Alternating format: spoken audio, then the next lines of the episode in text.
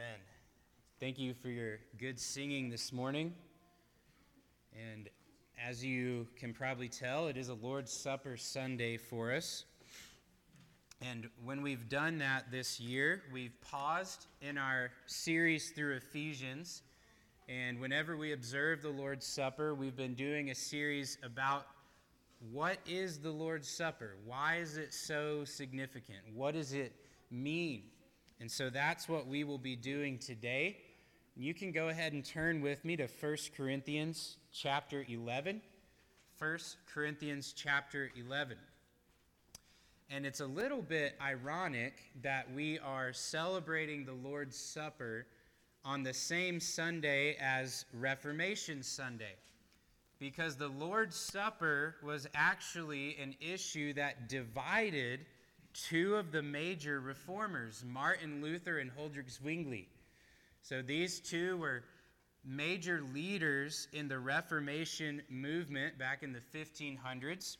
They agreed on pretty much everything except how the Lord's Supper should be observed and what its significance was and those sorts of things.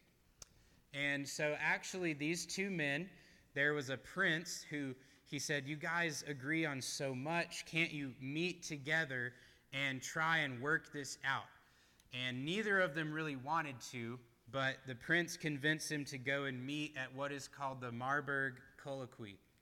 And here's a painting. Obviously, they didn't have cameras back then, but a painting of what that uh, might have looked like. You can see Martin Luther's the one there pointing to the table, and Zwingli's the one with the black robe holding his hand out. And so they met there and they discussed this issue of the Lord's Supper together. And they agreed on 13 out of 14 points. But when it came to the very last point, they just could not agree. And the, the issue of that point was how is Christ present with us when we observe the Lord's Supper? You know, both of these men were rejecting the Roman Catholic view of transubstantiation, which says that the bread and the wine actually turn into the, the body and blood of Jesus. They were rightly rejecting that. Martin Luther didn't want to move as far away from that as Zwingli. Martin Luther was saying that no, Christ still is present with us. He, he, the bread and wine don't uh, transform into his body and blood, but Christ is there in and around and under the elements. He called it consubstantiation. And he was like, I don't really know how to explain this. It's a mystery, but Christ is there.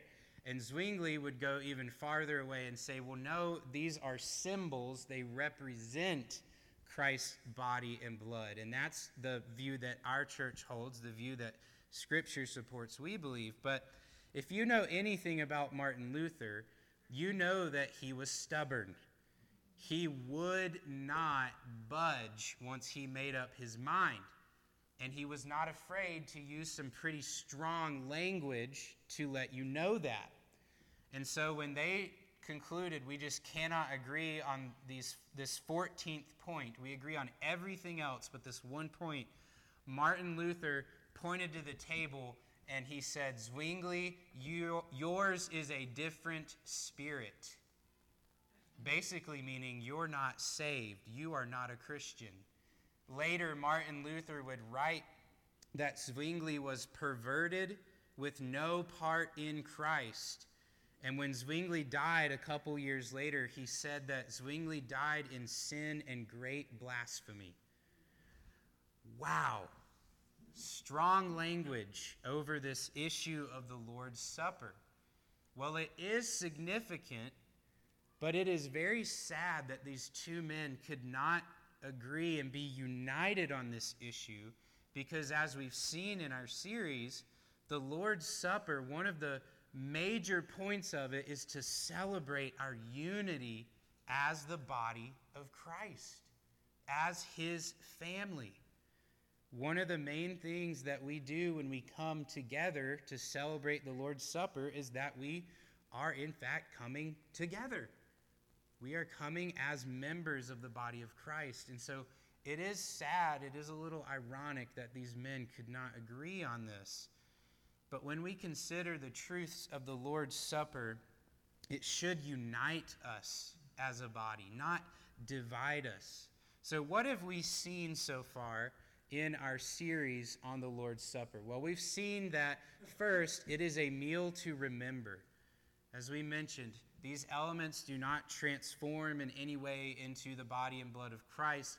They are representative, symbolic of Christ's shed blood, his broken body. They remind us of the sacrifice that Christ paid, that he did in our place for our sin.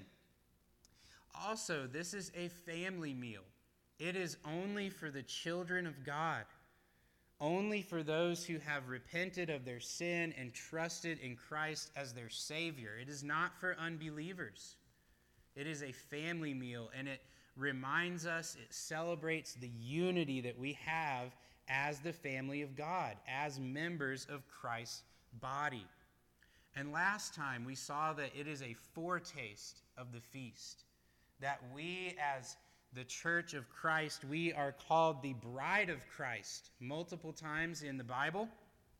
And one day Christ is going to return he will gather the church, his bride, to himself, and we will celebrate then a full, glorious, heavenly feast with Christ. And so, as Paul says in 1 Corinthians 11, we'll see as we read, we celebrate this until Christ returns. This is a foretaste of what it will be like to sit at that heavenly marriage feast all together in perfect unity with our Lord and Savior, Jesus Christ. And today, we will see finally that the Lord's Supper is a meal of examination.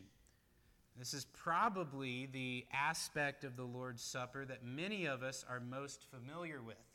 But what exactly does that mean?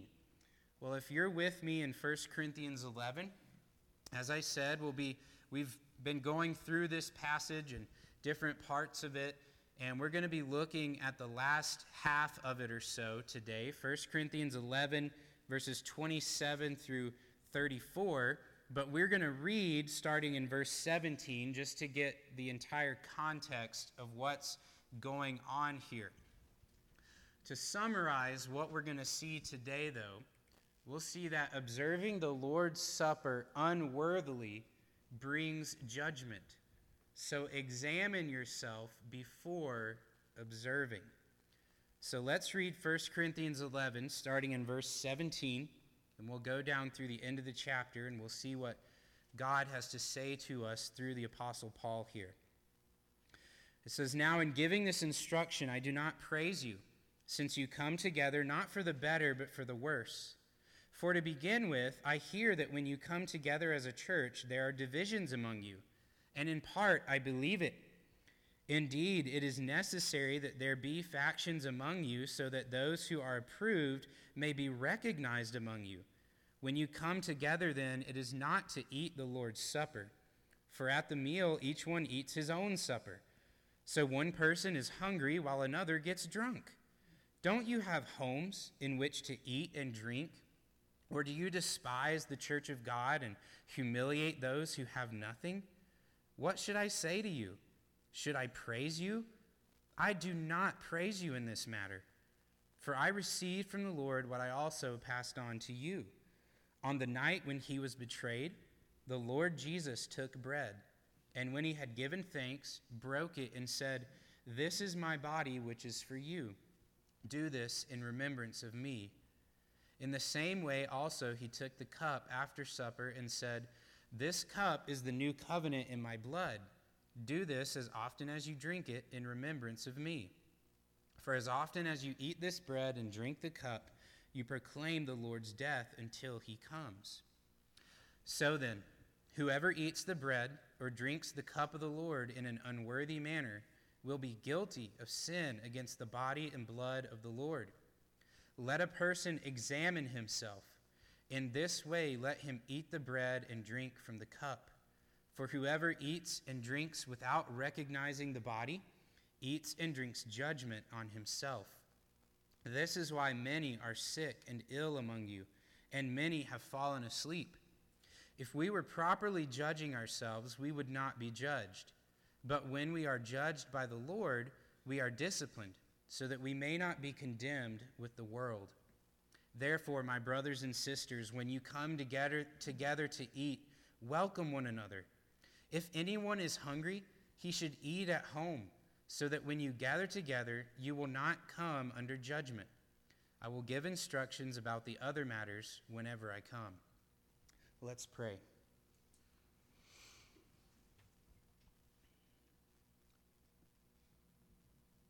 Lord, what we are contemplating and meditating on today truly is a serious, somber matter. I pray that you would help us to take it seriously, that we would not respond lightly or glibly, but that you would show us the, the guilt of our sin, that we would see the price that you had to pay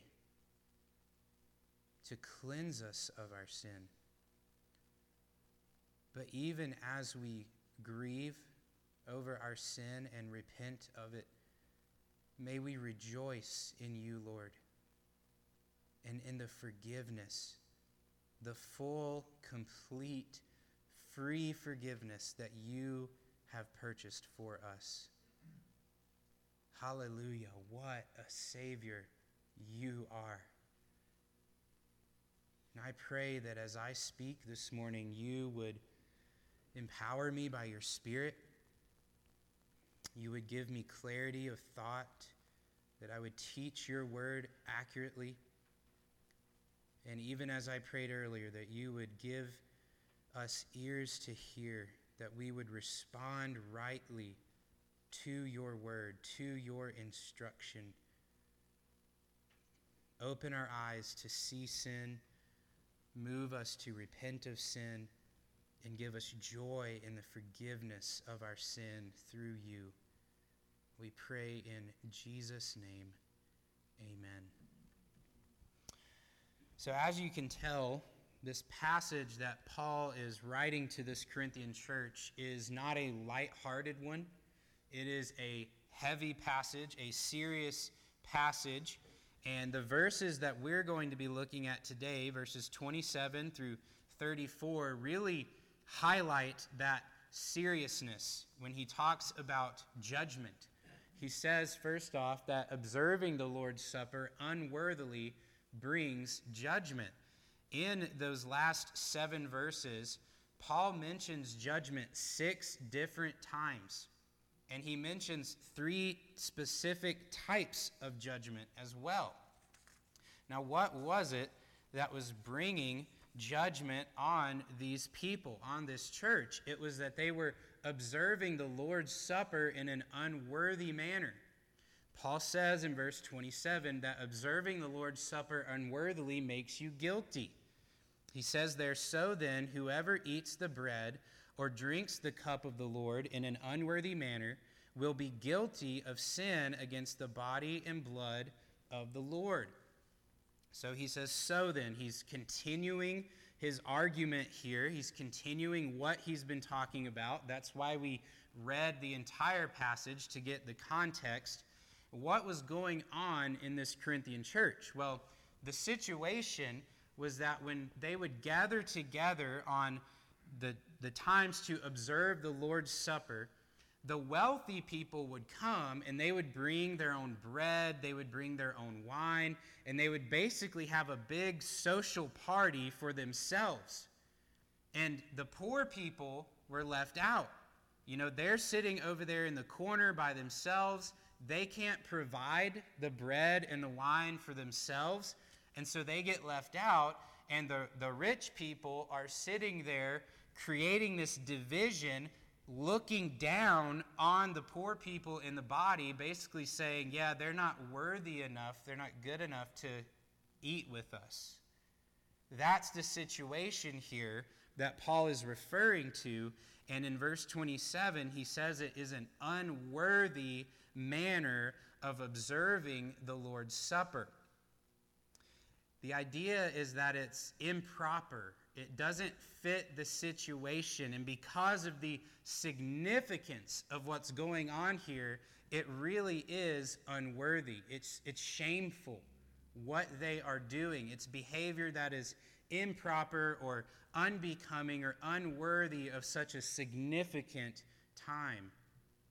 So, if the way that we observe the Lord's Supper is improper or unworthy, what does that make us? What is the result? He says that you will be guilty of sin against the body and blood of the Lord. Literally, it's just you will be guilty of the body and blood of the Lord. And throughout this passage, Paul has been using that image of the church as Christ's body. Here, he is actually referring to Christ's actual flesh and blood. That is because he's um, he mentions the word blood, so we know he's not just referring to the church as Christ's body. We're never called the blood of the Lord in Scripture. So here he is saying, You, in some sense, if you observe the Lord in an unworthy manner, you are sinning directly against Christ's own flesh and blood. What does that mean, though? It is hard to nail down exactly what Paul is getting at here. Remember what I said the sin the Corinthians were committing was that they were creating this division in the church and they were carrying that divisive attitude, that scorn, into their observation of the Lord's Supper. So that's the sin here. But Paul says you're not just sinning against the other members of the church, you're also sinning against Christ Himself. That's the idea that I think Paul is trying to communicate here. If you think back to Acts chapter 9, Paul's conversion on the Damascus Road, he found out this truth for himself. Paul was going around, he was persecuting Christians, putting them in prison. He's on his way to Damascus to go find more Christians, and Jesus appears to him. Paul's blinded, he hears this voice, and what does Christ say? He says, Saul, Saul, why are you persecuting me? Now, had Paul arrested Jesus? No. But he had arrested and persecuted members of Christ's body, members of the church. And in doing that, Paul was directly sinning against, persecuting Jesus Christ himself. And that seems to be the same idea here that when we create division in the body of Christ, when we carry those divisions into our remembrance of Christ's sacrifice. As Matthew Henry said, in some sense, it's like we are crucifying the Lord over again. We are sinning directly against Jesus himself. And I don't know of a more serious guilt that we could bring on ourselves, right? Than to be guilty of the body and blood of the Lord. And so that is why in verse 29, Paul goes on to explain what this means. What does this mean that we observe unworthily? And what happens because of this guilt? He says in verse 29 For whoever eats and drinks without recognizing the body eats and drinks judgment on himself. So, as we've mentioned, observing the Lord's Supper unworthily means not recognizing the body. And here, Paul shifts back to this metaphor of the church as Christ's body. That us together, we are members of the church of Jesus Christ, we are members of his body. And so Paul says, when you observe the Lord's Supper, and you look at the other members of Christ's body and say, I don't need that person, or they are beneath me, or I will not associate with them, you're not recognizing the body in the way that you should. You're looking at each other through these human selfish values rather than looking at someone and saying, You are a fellow member of Christ's body. We are united together in Jesus, and we will celebrate this meal together. That's what they should have been doing. But instead, they were creating this division within the body, and that was ruining their observation of the Lord's Supper. It was bringing judgment on them. And when they were carrying that attitude in, it's like it would be like a hand on your body, you know, looking at your leg and saying, Well, you're useless. I don't need you. I wish you would just get cut off and be gone. That is not a proper attitude, especially when we remember the sacrifice that unites us together. It's the same for us as it was for the Corinthians. If we observe the Lord's Supper while we are divided or bitter or looking down on someone else in the church, we should expect some form of judgment from the Lord. But amazingly, as Paul explains in verses 30 to 32, this judgment is also mixed with mercy. Did you notice that? That observing the Lord's Supper unworthily brings a merciful judgment. Look at verse 30. He says, This is why many are sick and ill among you, and many have fallen asleep. If we were properly judging ourselves, we would not be judged. But when we are judged by the Lord, we are disciplined, so that we may not be condemned with the world. So he begins here with the type of judgment, and it's physical affliction.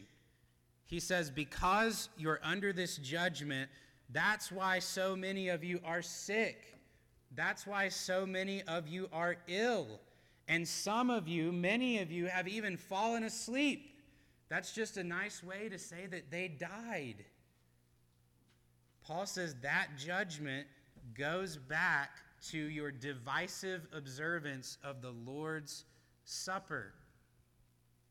Sometimes God brings these sorts of judgments into our lives to make us wake up to our sin so we will repent of it. I like the way C.S. Lewis put it in his book, The Problem of Pain. We can ignore even pleasure, but pain insists upon being attended to.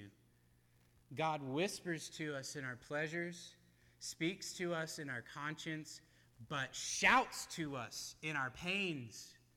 It is his megaphone to rouse a deaf world. Now, this doesn't mean that every time something bad happens in your life or every time someone gets sick, that it's directly because of sin. If you think of the the blind man in John chapter 9. Jesus and his disciples are walking along. They see this man blind from birth. And they say, Lord, who sinned, this man or his parents, so that he was born blind? And Jesus says, Neither of them sinned. But I tell you that this blindness is for the glory of God. So, not always, sickness is not always a judgment for sin. But we see here that sometimes it is. I knew a man when I was growing up that he sensed the Lord's call to ministry, but he kept rejecting it. And eventually he got this mysterious illness that put him into the hospital. And that whole time he was in the hospital, he was praying, the Lord was dealing with him. And finally, he said, Okay, Lord, I will do what you want me to do. If you want me to be a preacher, I will preach. And he instantly started getting better. Sometimes illness is part of the Lord's judgment on us.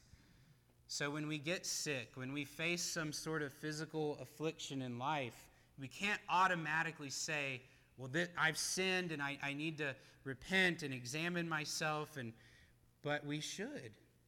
It is on us to say, okay, is there something in my life that I need to repent of? If there's not, then the Lord is using it for some other good purpose in our life. Either way, this is motivated by God's mercy and his love for us as his children. That's why he says in verse 32 when we are judged by the Lord, we are disciplined. That word discipline is literally the word for child rearing. It's the way that you raise and train a child, and that does involve discipline, right? When they do something wrong, when they persist in disobedience, you have to discipline them to get them on the right track. And you're not doing that as their parent because you hate them, you're doing it because you love them, right? You want them to go down the right path, the safe path, the healthy path. And so you discipline them to put them on that path. And that's exactly what God does to us. Because what's the final purpose here? So that we may not be condemned with the world. God brings this discipline into his children's lives to turn us from our sin so that we will escape that final judgment of hell, the lake of fire, that final condemnation that unbelievers face. This is a merciful judgment. It is painful, yes, but God is doing it for our good.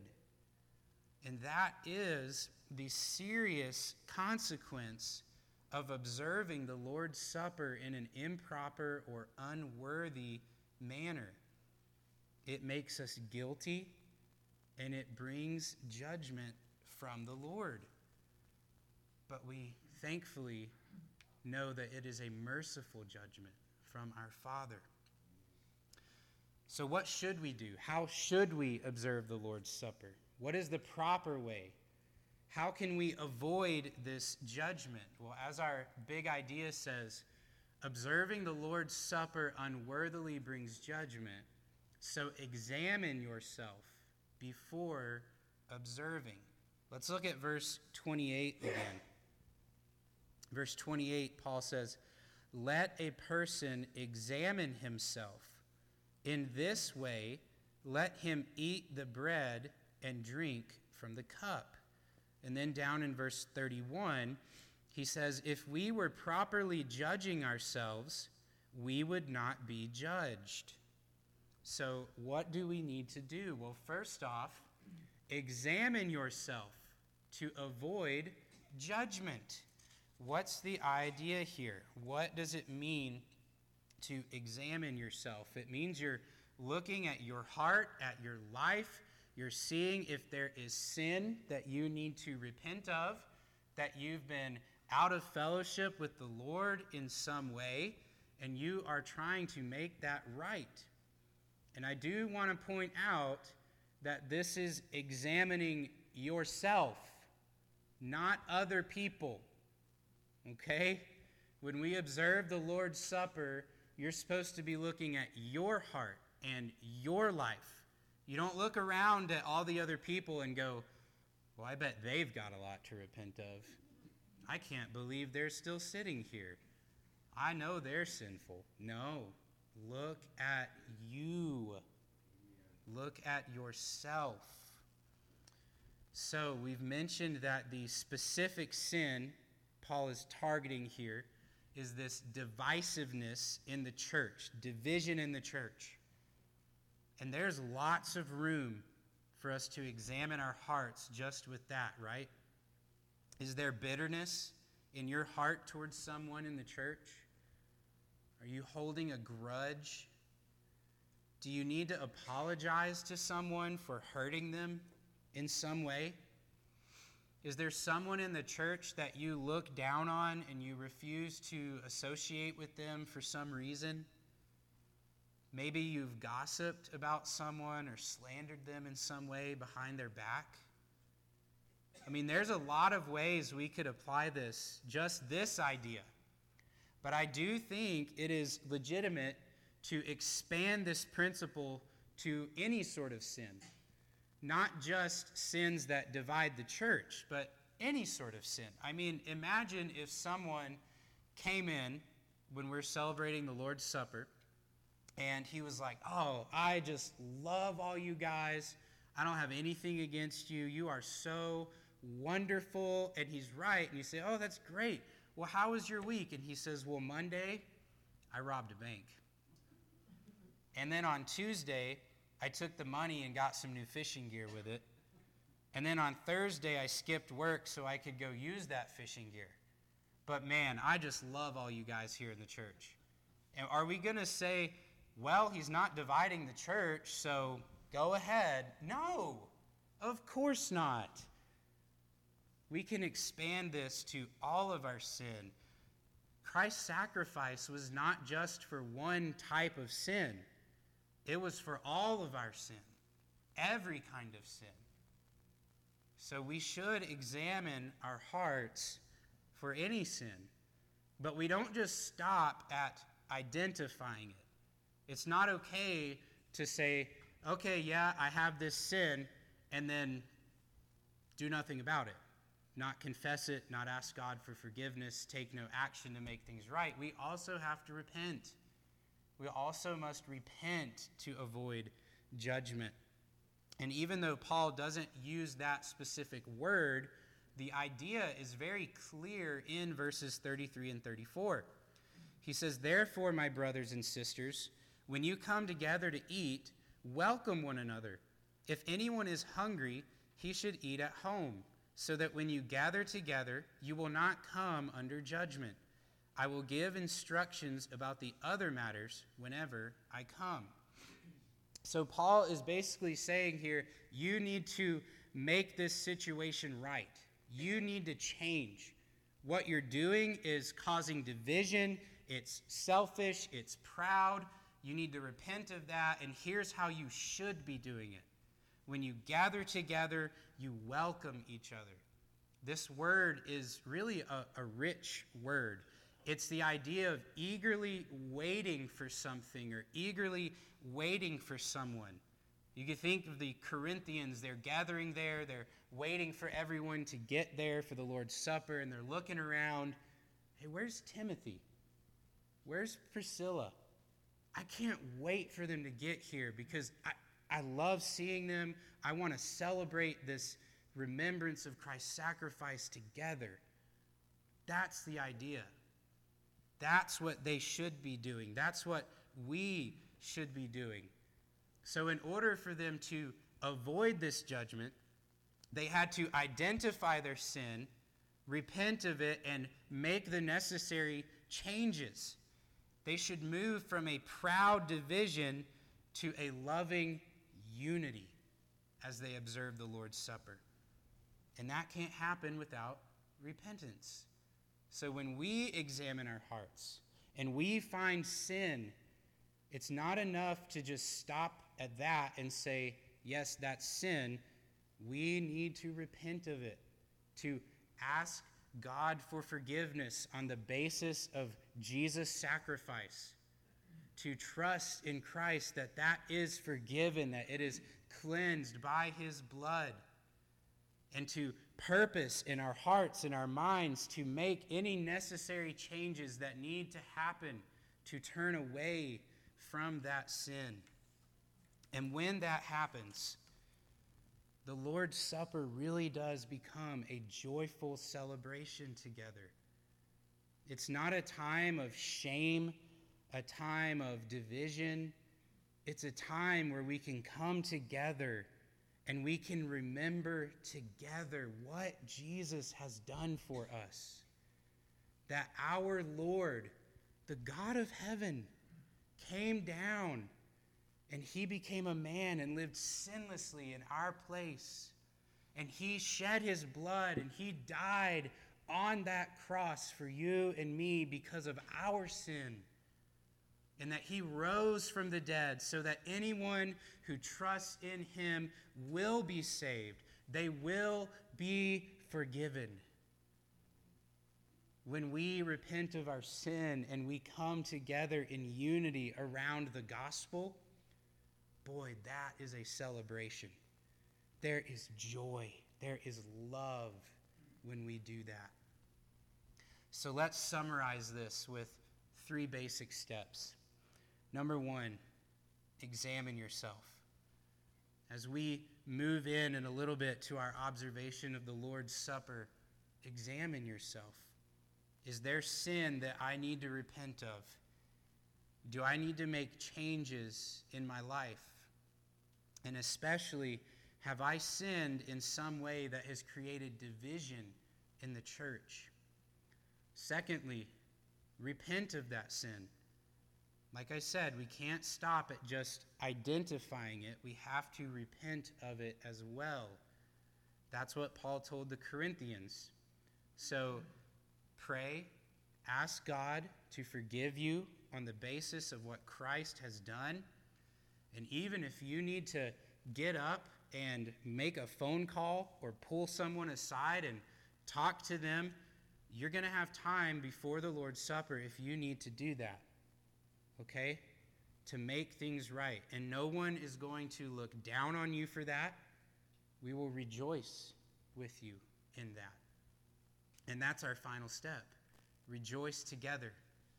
When we repent of our sin, we trust in Christ and we can have confidence that because of his finished work on the cross, we are forgiven.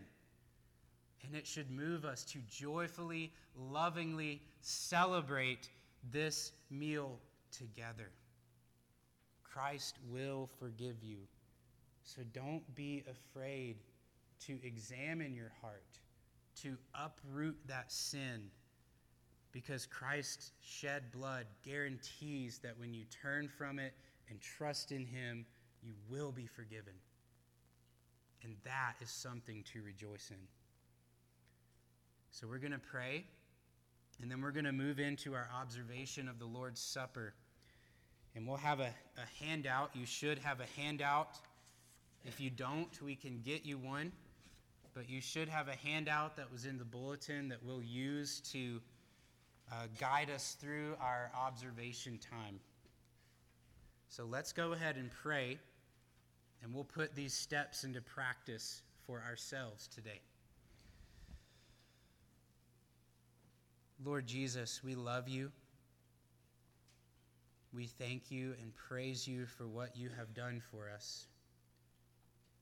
That you who knew no sin became sin for us that we might become the righteousness of God in you. What marvelous truth. Lord, help us to see the seriousness of our sin. Humble us before you. Search our hearts and show us our sin, Lord, even if it is painful to see. Break us over it. Move us to repent of it and help us to confidently trust in you, knowing that you died for us and rose for us to be forgiven. So work in our hearts now as is needed. We pray for your glory and in your name. Amen.